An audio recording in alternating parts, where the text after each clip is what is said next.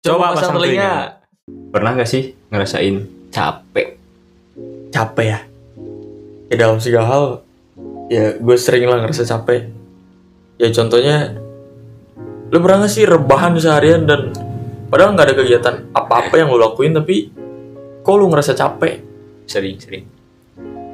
Ya kata orang, katanya yang namanya hidup itu capek. Nah, kan lu udah kerja nih. Ya, Seberapa susah nih, seberapa capeknya sih di dunia kerja itu? dunia kerja. Dunia kerja itu kan tentang kontribusi kita dan di sana kita dibayar ya. Jadi banyak tuntutan-tuntutan yang harus kita penuhin dan di sana ya gue sendiri nggak ngerasa senang lah dituntut oleh orang lain. Capek tenaga ya itu pasti. Capek pikiran ya itu juga pasti. Jadi dunia kerja itu sebenarnya bukan dunia yang menyenangkan karena di sana kita ngerasa tertuntut. Nah, terus ada nggak sih manajemen waktu dalam kerja? Kalau kalau gua nih masih seorang mahasiswa, gua dituntut untuk manajemen waktu. Ketika gua kuliah kemudian ikut organisasi, di situ gua harus membagi waktu dan keduanya pun harus harus diusahain bener-bener gitu. Saya di dunia kuliah gua harus harus belajar dengan sungguh-sungguh di dunia organisasi ya gua harus nyari pengalaman yang baik. Dan Ya. di dunia kerja itu seperti apa sih? Dunia kerja ya? Ya Manaj- manajemen manaj- waktunya. manajemen waktu gue ya kalau gue kerja pagi gue berangkat ya jam 7 pagi. Ya mungkin kata orang berangkat kerja jam 7 pagi itu ya kerja normal. Tapi sebenarnya ya di usia 20-an kayaknya nggak mungkin deh orang tidur benar-benar tidur dari jam 9 Kayaknya sekarang banyak anak-anak muda yang jam tidurnya juga udah nggak teratur di sana. Ya tidur lebih dari jam 12 malam. Dan gua pun ya melakukan hal tersebut. Jadi gue tidur jam 2 ya. Jam 2 pagi. Dan jam 5 pagi tuh harus sudah bangun. Ya sholat subuh dan mandi sarapan terus berangkat kerja. Ya di sana sumpah nggak ada kenyamanan. Emang sih bener kayaknya. Berangkat kerja berangkat kerja ya pagi-pagi. Kayak kalau kesiangan tuh bener-bener nggak ngerokok satu batang pun nggak ya nggak bisa lah. Ya manajemen waktu bagi gue adalah hal yang sebenarnya gue nggak nyaman di sana. Ya kata lu tadi pertanyaan yang capek. Sebenarnya nggak ada orang yang nyaman di masalah manage waktu. Ya mungkin itu gue lah sendiri bukan semua orang. Gue nggak nyaman di masalah manage waktu. Jadi ya, manage waktu gue tergantung hal yang kebetulan itu gue bangun pagi dan ya gue nggak kesiangan itu. Itu manage waktu bagi gue jadi hal-hal yang spontan bukan hal-hal yang gue siapin dari ya kayaknya gue harus tidur jam segini gue harus bangun jam segini dan ya hal-hal yang benar-benar disiapin gue bukan contoh orang yang kayak gitu. Berarti manajemen waktu di masa kuliah belum seberapa dengan manajemen waktu di dunia kerja gitu nggak? Masalah perbandingan manage waktu kuliah sama kerja ya kayaknya masalah manage waktu nggak ada bedanya deh. Cuma ya di sana cuma kegiatannya aja yang beda. Ya mungkin gua manage waktu gua yang ya gue tujuannya kerja ya di sana. Gue sendiri nggak nyaman ya sumpah gue nggak nyaman kerja. Tapi ya balik lagi ke kebutuhan. Dan orang-orang yang kuliah juga mungkin di sana banyak orang-orang yang gak nyaman sama kuliahnya tapi mereka butuh ilmu di sana. Jadi bagi gue manage waktu antara perbandingannya nggak ada hal yang lebih berat. Hal yang lebih berat bagi manage waktu itu adalah ya rasa malas kita sendiri nah apa sih tips manajemen waktu? Kan misalnya kalau dulu gua dari zaman SMA masuk ke teman perkuliahan yang dinamakan manajemen waktu itu emang benar-benar yang awalnya berangkat sekolah jam 7 pulang jam 3 karena masih di rumah gitu belum ngekos. Jadi semuanya setiap hari ya normal gitu. Beda Ada yang dengan bangunin ya? Eh, beda dengan dunia kosan di dunia perkuliahan di kosan setiap jadi setiap bang jadi setiap pagi itu bangun jam 4 ya di sana udah harus nyuci udah mandi beda dengan zaman zaman SMA we. Eh, jadi kayaknya di manage waktu itu butuh rasa tanggung jawab deh. Jadi ya kita jangan sampai terlalu bertanggung jawab dengan apa yang orang lain mau. Tapi hal yang lebihnya ya harus kita tanggung jawabin itu sebenarnya dengan kita tanggung jawab dengan kemauan kita sendiri. Ya contohnya di manage waktu. Mungkin di sana lu udah atur se gimana mungkin supaya lu bisa bangun pagi dan kalaupun lu kesiangan harusnya lu ngerasa nggak tanggung jawab sama kemauan lu sendiri jadi lu di sana ngerasa kok gue seenaknya ya sama diri gue sendiri Hmm. Sama kemauan orang kayaknya gue bertanggung jawab banget deh. Tapi sama kemauan gue sendiri kok gue lalai sama hal tersebut. Ya seharusnya kita lebih bertanggung jawab di diri kita sendiri. Biar nanti kita juga biasa bertanggung jawab ke orang lain. Selain rasa tanggung jawab juga ada. Ya lu kan perbandingan dari SMA karena SMA itu belum ngekos ya. Hmm. dan kuliah itu udah ngekos. Ya di sana lu bener-bener belajar rasa yang namanya mandiri. Yang lu sebut tadi kan jam 4 bangun dan itu harus nyuci. Karena di rumah ada ibu yang nyuciin Nyuciin. nyuciin. Jadi lu harus punya rasa mandiri lah. Dan menurut gua itu adalah peluang buat belajar. Ya belajar mandiri itu nggak bisa kalau harus di rumah. Hmm. pasti di rumah ya meskipun kita berusaha buat mandiri tapi di sana kita akan kurang proper masalah mandiri. Dan di kosan ya mungkin kita akan lebih bisa buat mandiri. Pencapaian lu sekarang ini kan lu udah kerja nih pencapaiannya apa sih? Masalah pencapaian ya. Kayak bukan disebut juga gue orang yang gak bersyukur atau apa. Pencapaian gue udah kerjanya cuma ya gue bisa punya kerjaan itu udah disebut pencapaian. Tapi di sana gue nggak ngerasa cukup. Karena apa? Karena yang sekarang gue lakuin deh gue belum bisa memenuhi kebutuhan gue sendiri. Dan kalau itu harus disebut pencapaian kayaknya enggak deh. Ya cuma di sana gue udah punya penghasilan beda mungkin sama anak-anak yang kuliah yang cuma kuliah aja nggak sambil kerja. Mereka nggak punya penghasilan ya pencapaian gue gue udah bisa bikin orang tua gue nggak punya pikiran. Kok anak gue nggak sama sekali pengen kerja ya. Ya seenggaknya di sana gue bisa lulus dari sekolah ya dari SMK karena gue SMK lulus dari sekolah SMK dan gue kerja ya pencapaian gue itulah. Gue bisa dapat kerjaan. Tapi gue belum ngerasa cukup. Itu aja sih Eh, kutipannya jadi sebanyak mungkin apa yang kamu capai ya sejujurnya manusia bukan tempatnya cukup. Ya nggak? Itu ini bukan sok motivator atau kayak gimana ya? Ini apa yang ada di otak gue aja lah. Terus nih gue pernah gak sih lihat orang kayak ngerasa nggak capek gitu? Terus hidupnya tuh enak-enak aja gitu. Pernah gak sih? Eh, jujur lah atau mungkin kita gitu ya nggak ngerasain bahwa mereka itu mungkin udah lewatin masa-masa capeknya. Nah itu deh makanya dia pas kita lihat kayaknya enak-enak aja. Eh, kalau tentang gue ngelihat orang yang cuma gue lihat covernya kayak baik-baik aja dan mereka kayak nggak ada problem di hidupnya. Sebenarnya positive thinking gue itu ya mungkin mereka adalah orang-orang yang kuat ya mereka bisa nutupin hal yang mungkin mereka anggap itu problem dan mereka bisa tampil dengan segembira mungkin dan sebaik mungkin di hadapan orang-orang yang ada di sekitarnya. Jadi sampai orang di, di sekitarnya ngerasa, kok lu kayak nggak ada masalah deh. Kayak di hidup lu nggak ada hal-hal yang ruwet gitu. Jadi ya penilaian positif gue ngerasa ya mereka mungkin orang-orang yang kuat.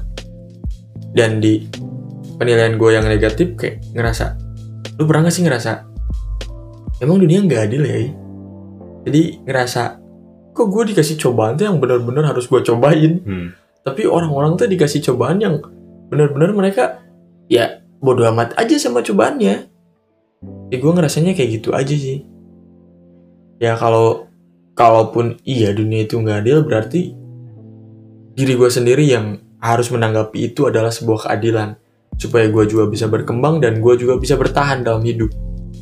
Dan mungkin di gue bertahan dalam hidup itu hal yang bisa orang-orang anggap adil itu dengan cara gue berbuat baik ke orang lain.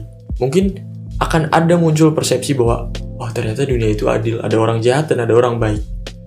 Ya gitulah pandangan gue sudut pandang gue dari sana kan tadi dari tadi lu yang nanya terus ya Hmm. ya, gantian lah gue yang nanya ya lu seneng gak sih kuliah gue kan gak kuliah ya Hmm. dan ya gue ngelihat orang-orang kok baik-baik aja ya kayak nggak ada problem di hidupnya ya gue tanya sama mahasiswa kayak lu seneng gak sih kuliah Kalau gua kuliah itu pas awal masuk mah emang seneng sih. Terus pas sa- seiring banyak waktu mulai nih ngad- ngadapin masalah-masalah di kuliah kayak yang tadi manage waktu, kemudian nilai ya alhamdulillah sih karena gua nyelesain masalahnya dengan kepala matang dan kepala dingin? Kepala dingin kepala matang di anjing. Kepala dingin ya alhamdulillah gitu. Berarti nyaman lah kuliah disebut nyaman nggak? Bisa disebut nyaman nggak kuliah? Nyaman soalnya gini nih. Sebenarnya orang-orang yang kuliah itu harusnya orang-orang yang bersyukur menurut gua. Karena mereka apalagi yang orang tuanya high class itu mereka itu udah kayak dikasih apa ya dikasih sebuah sebidang tanah lah. Sebidang Hmm. tanah buat untuk dibangun nantinya. Mhm. Nah udah dikasih kayak gitu. Jadi lu tinggal membangun pondasinya, tinggal bikin rumahnya. ya Beda dengan yang misalnya ma- mohon maaf ini yang yang orang tuanya kekurangan gitu. ya ya. Terus anaknya emang benar-benar ikut ingin kuliah gitu. Ah, Pasti mereka anak yang anak-anak tersebut pasti punya keinginan buat bahagiain buat bahagiain orang tuanya. ah. Nah, itu juga harusnya ada di pikiran orang-orang yang orang tuanya high class gitu. oh ya Jangan sampai Ya, jadi jangan sampai kita yang udah bisa kuliah karena background keluarga kita yang mampu buat nguliahin anaknya. hmm, Seharusnya di sana ada rasa syukur lah ya. ya Ada rasa buat ya punya kenyamanan lah di kuliah.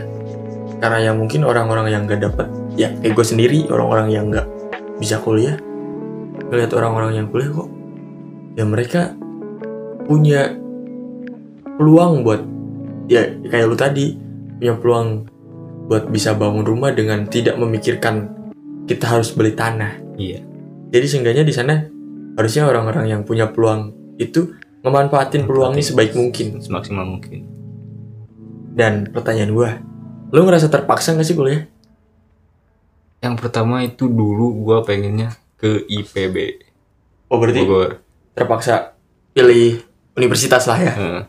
Terus kemudian gua daftar karena gua dulu SN nggak dapet, SB nggak dapet, gua daftar yang jauh rapot semua. Yang pertama ya ke Poltekkes, gua di Bandung Ya. ikut perawatan Hmm. ketiga. Kemudian ikut SPAN PTKIN di UIN, jauh rapot juga, pendidikan biologi sama kimia. Hmm. Kebetulan pas dulu tuh daftar lagi ke yang di Unip di Bandung di negeri alhamdulillah keterima di sana. Nah di sana sebenarnya bukan keinginan gua. Awal awalnya kan ada dua ada dua jurusan nih. Yang pertama jurusan keperawatan Hmm. olahraga dan yang kedua pemetaan. Nah gua ping- pinginnya mah ya dulu Ya. ambilnya tuh keperawatan olahraga. Ah, tapi orang tua gua bapak gua lebih nyaranin gua masuk ke pemetaan. Kenapa? Karena mungkin di sana lowongan kerja untuk nanti gua lulus kemudian kerja masih luas itu ruang Iya. kerjanya. Ya dari sana awalnya emang emang emang nggak pengen gitu asa kok gua gua diatur atur sih. Nah kan karena gue sebagai mahasiswa sebagai anak 17 tahun yang belum belum bisa ngebagiin orang tua ya mungkin cara itu buat ngebagain orang tua tuh sekarang ini. Oh jadi lu juga dapat pelajaran. Gimana Hmm. sih kita cara membahagiain orang tua tanpa ya kita ngasih materi sama orang tua? Jadi dengan cara nurut aja sebenarnya orang tua kita udah bisa bahagia bahagia. Itu langkah awal lah ya. Langkah awal. langkah awal. Dan mungkin ke depannya juga jangan sampai lah hal yang udah orang tua usahain kita sia-siain lah. Itu pesannya dari gua. Ya amin. Eh, jadi atas dasar terpaksa pilih universitas dan lambat laun juga lo ngerasa nyaman, ya di Nyaman. sana emang nyaman. Berarti kenyamanan itu bisa disebut masalah waktu lah ya. Ya waktu kita sebentar di sana berarti bisa disebut nggak nyaman dan kalau kita bertahan lama di sana ya mungkin kok nggak sadar gue nyaman juga ya di sini? Dan ya pertanyaan terakhir. Ya, ya ini gue dulu nanya iya. pertanyaan terakhir. Eh circle circle perkuliahan itu kayak gimana sih? Circle pertemanan. Ya tiap lu dapat apa dari sosialnya di kuliah? Kalau masalah ilmu ini yang gua nggak usah tanyain deh pasti gua nggak ngerti. Ya apa yang lo dapat dari lingkungan perkuliahan. Kalau pertemanan mah yang pertama ya beda antara orang-orang yang di Pangandaran dan orang-orang yang di Bandung. Bedanya itu apa? Bedanya di di segi perilaku sama sikap sih. Hmm. mostly mungkin kebanyakan mostly deh kebanyakan kalau orang-orang Pangandaran mah sih kalau ada masalah atau apa-apa lebih ke arah curhat gitu. Ya cara nyelesain masalahnya kalau orang-orang Bandung sih teman-teman gua sih ini mah Iya, bukan iya. nggak tahu kalau teman-teman yang lain ya itu lu lu omongin teman-teman lu Ah, yang di Bandung lah ah. itu kebanyakan sih kalau mereka ada masalah tuh larinya ke ya ke minuman kayak gitu. Ah. Nah, tapi gua nggak nggak nggak terjun ke sana. Gua dulu pernah ada prinsip pas zaman SMA kalau nggak salah. hmm. Lu kalau mau berteman ya berteman sama siapa aja, mau itu teman pemabuk, pengobat ya ataupun apalagi yang bagus mah yang orang-orang yang imannya gede lah bang bagus. eh, yang yang bisa Yang taat sama taat agama sama agama. Ya gue pernah zaman SMA pernah ada prinsip itu kalau teman tuh sama siapa aja mau itu teman yang pemabuk ataupun yang taat agama yang penting ketika lu Bergaul. bergaul ya ketika dia berbuat buruk. buruk ya jangan dilakuin. Ya. Jangan masuk sampai jangan sampai masuk sana. jangan sampai ikut-ikutan lah. Hmm, tapi ya kita juga jangan sampai nggak ngingetin teman kita kalau dia berbuat buruk ya. Hmm. sehingga kita meskipun kita bukan orang baik tapi kita ngingetin hal yang baik sama teman kita sendiri juga itu ya bisa lah awal dari kita menjadi orang baik mungkin ya. Jadi lu contoh orang yang nggak pilih-pilih ya di masalah Hmm. pergaulan bagus Apa- apalagi pilih-pilih tentang teman-teman yang mungkin ke materi sih gua nggak lagi ke sana Iya ya, ya harus harus harus. Ya jangan sampai juga kita lupa bahwa kita lahir juga kita nggak bawa apa-apa ya. Hmm. Eh, tanya gue dong. Nah, sekarang di di lu nih, di dunia kerja cycle-nya apa? Kayak gimana? Jadi circle di dunia kerja ya. Mungkin ada yang mungkin ketika lu ketika lu dunia eh, kan ketika lu bareng gitu sama teman lu ketika ingin misalnya ingin naik jabatan Ah, di dunia kerja lu pasti ada saling sikutnya gitu. oh jadi di circle di Hmm. ya di kerjaan gue ya. Pasti lah. Jadi pergaulan di dunia kerja. Ya kalau orang-orang yang pengen kelihatan sama orang dan caranya itu salah, ya di sana banyak orang-orang yang cari muka lah. Jadi dengan lu pengen naik jabatan lah, sebenarnya hal yang dilakuin itu cuma ya kita tunjukin apa, tunjukin aja hal yang ya seenggaknya hal-hal yang positif lah kita lebih giat kerja ya mungkin kita datang ke kerjaan setengah jam sebelum waktunya kerja jangan sampai kita ngelakuin hal-hal yang yang gue tadi gue sebut tadi kayak kita cari muka nah gua gua nggak setuju sama yang cari muka Sumpah. gua gua nggak suka sih di kuliah juga banyak yang kayak gitu Kan berarti nggak di nggak di kerjaan aja ya? Nah, kayak kan sekarang lagi zoom kebanyakan kuliah kan zoom karena Ah. pandemi Heeh. ketika perkuliahan itu kan udah beres nih nah terus ada satu atau dua orang yang nanyain pertanyaan yang konyol gitu Konyol? yang eh, yang yang yang contohnya contohnya. misalnya misalnya di, di dosen nah dosen tuh awal perkuliahan nanya Ah. nih selamat siang anak-anak gimana udah makan belum misalnya kayak gitu ya Heeh. nah terus pas di akhir dia mah nanya gitu ibu tadi makan apa kayak gitu jadi Jadi Oh, yang iya. melenceng dari eh, sebenarnya kelas itu itu pertanyaan yang penting. jadi yang nggak usah ditanyain tuh ya nggak usah itu ya jadi yang udah ada jawaban tuh gak usah ditanyain Iya, kayak jadi lebih personal ya pertanyaannya ya. Udah makan atau belum? Aduh, pertanyaan macam apa seperti itu? sepertinya jangan, jangan itu sih jangan Jadi- implementasinya jangan makan sih anjing Jadi jadi kayak kalau yang dengerin punya pacar, ya ini menurut gua jangan sampai ada pertanyaan seperti itulah. Ya, pacar lu kan manusia ya. Dia, dia Hmm. punya rasa lapar. Jangan sampai kamu udah makan atau belum? Aduh. Pertanyaan yang tidak berkualitas sama sekali. Ya kalau pacar lu lapar, hal yang dilakuin itu makan bukan lari. Hmm. Jadi mereka juga bisa apa ya disebutnya bisa memenuhi kebutuhannya dengan pemikirannya sendiri nggak perlu juga lu ingetin ya kecuali ya dia nggak punya otak yang bener mungkin ya harus diingetin ya kamu harus diingetin sama aku deh kayak gitu mungkin jangan jangan terlalu melenceng. Kocak lah tadi mah di circle di gua. Di circle ya namanya kerja lah. Ya jangan terlalu ambisius juga sih. Kita jangan demi apa yang kita mau kita sampai harus ngorbanin teman kita sendiri. Itu jangan sampai. Karena ya kerjaannya ya meskipun itu tempat kita cari nafkah cari uang ya. Kita jangan, jangan sampai ngorbanin orang buat ya orang itu bisa kalah sama kita. Ya kalau lu mikirnya kayak gitu dan hal yang lu lakuin itu negatif ya itu awal dari lu akan ngerasa nggak baik-baik aja di sana. Jadi sebenarnya dari apa yang lu mau kita lakuin aja dengan hal yang ya positif lah. Kita nunjukin kualitas kerja kita atau ya kita baik sama di atasan kita dengan cara jangan sampai kayak tadi udah makan atau belum. Pertanyaan yang paling personal. Ya kita tunjukin lah kualitas diri kita sendiri masalah kerjaan dan masalah sikap dan sifat kita harus tunjukin kualitas kita. Jangan sampai itu pura-pura. Tapi itu ya jangan sampai kita pura-pura baik lah. Sehingga Hmm. kalau kita pura-pura jahat itu lebih baik deh daripada kita pura-pura baik. Betul. Itu aja. Dan ya mungkin obrolan kali ini kayak cukup deh. Ini hal-hal yang kita berdua sebut unek-unek. Dan ini ada di segmen unek-unek.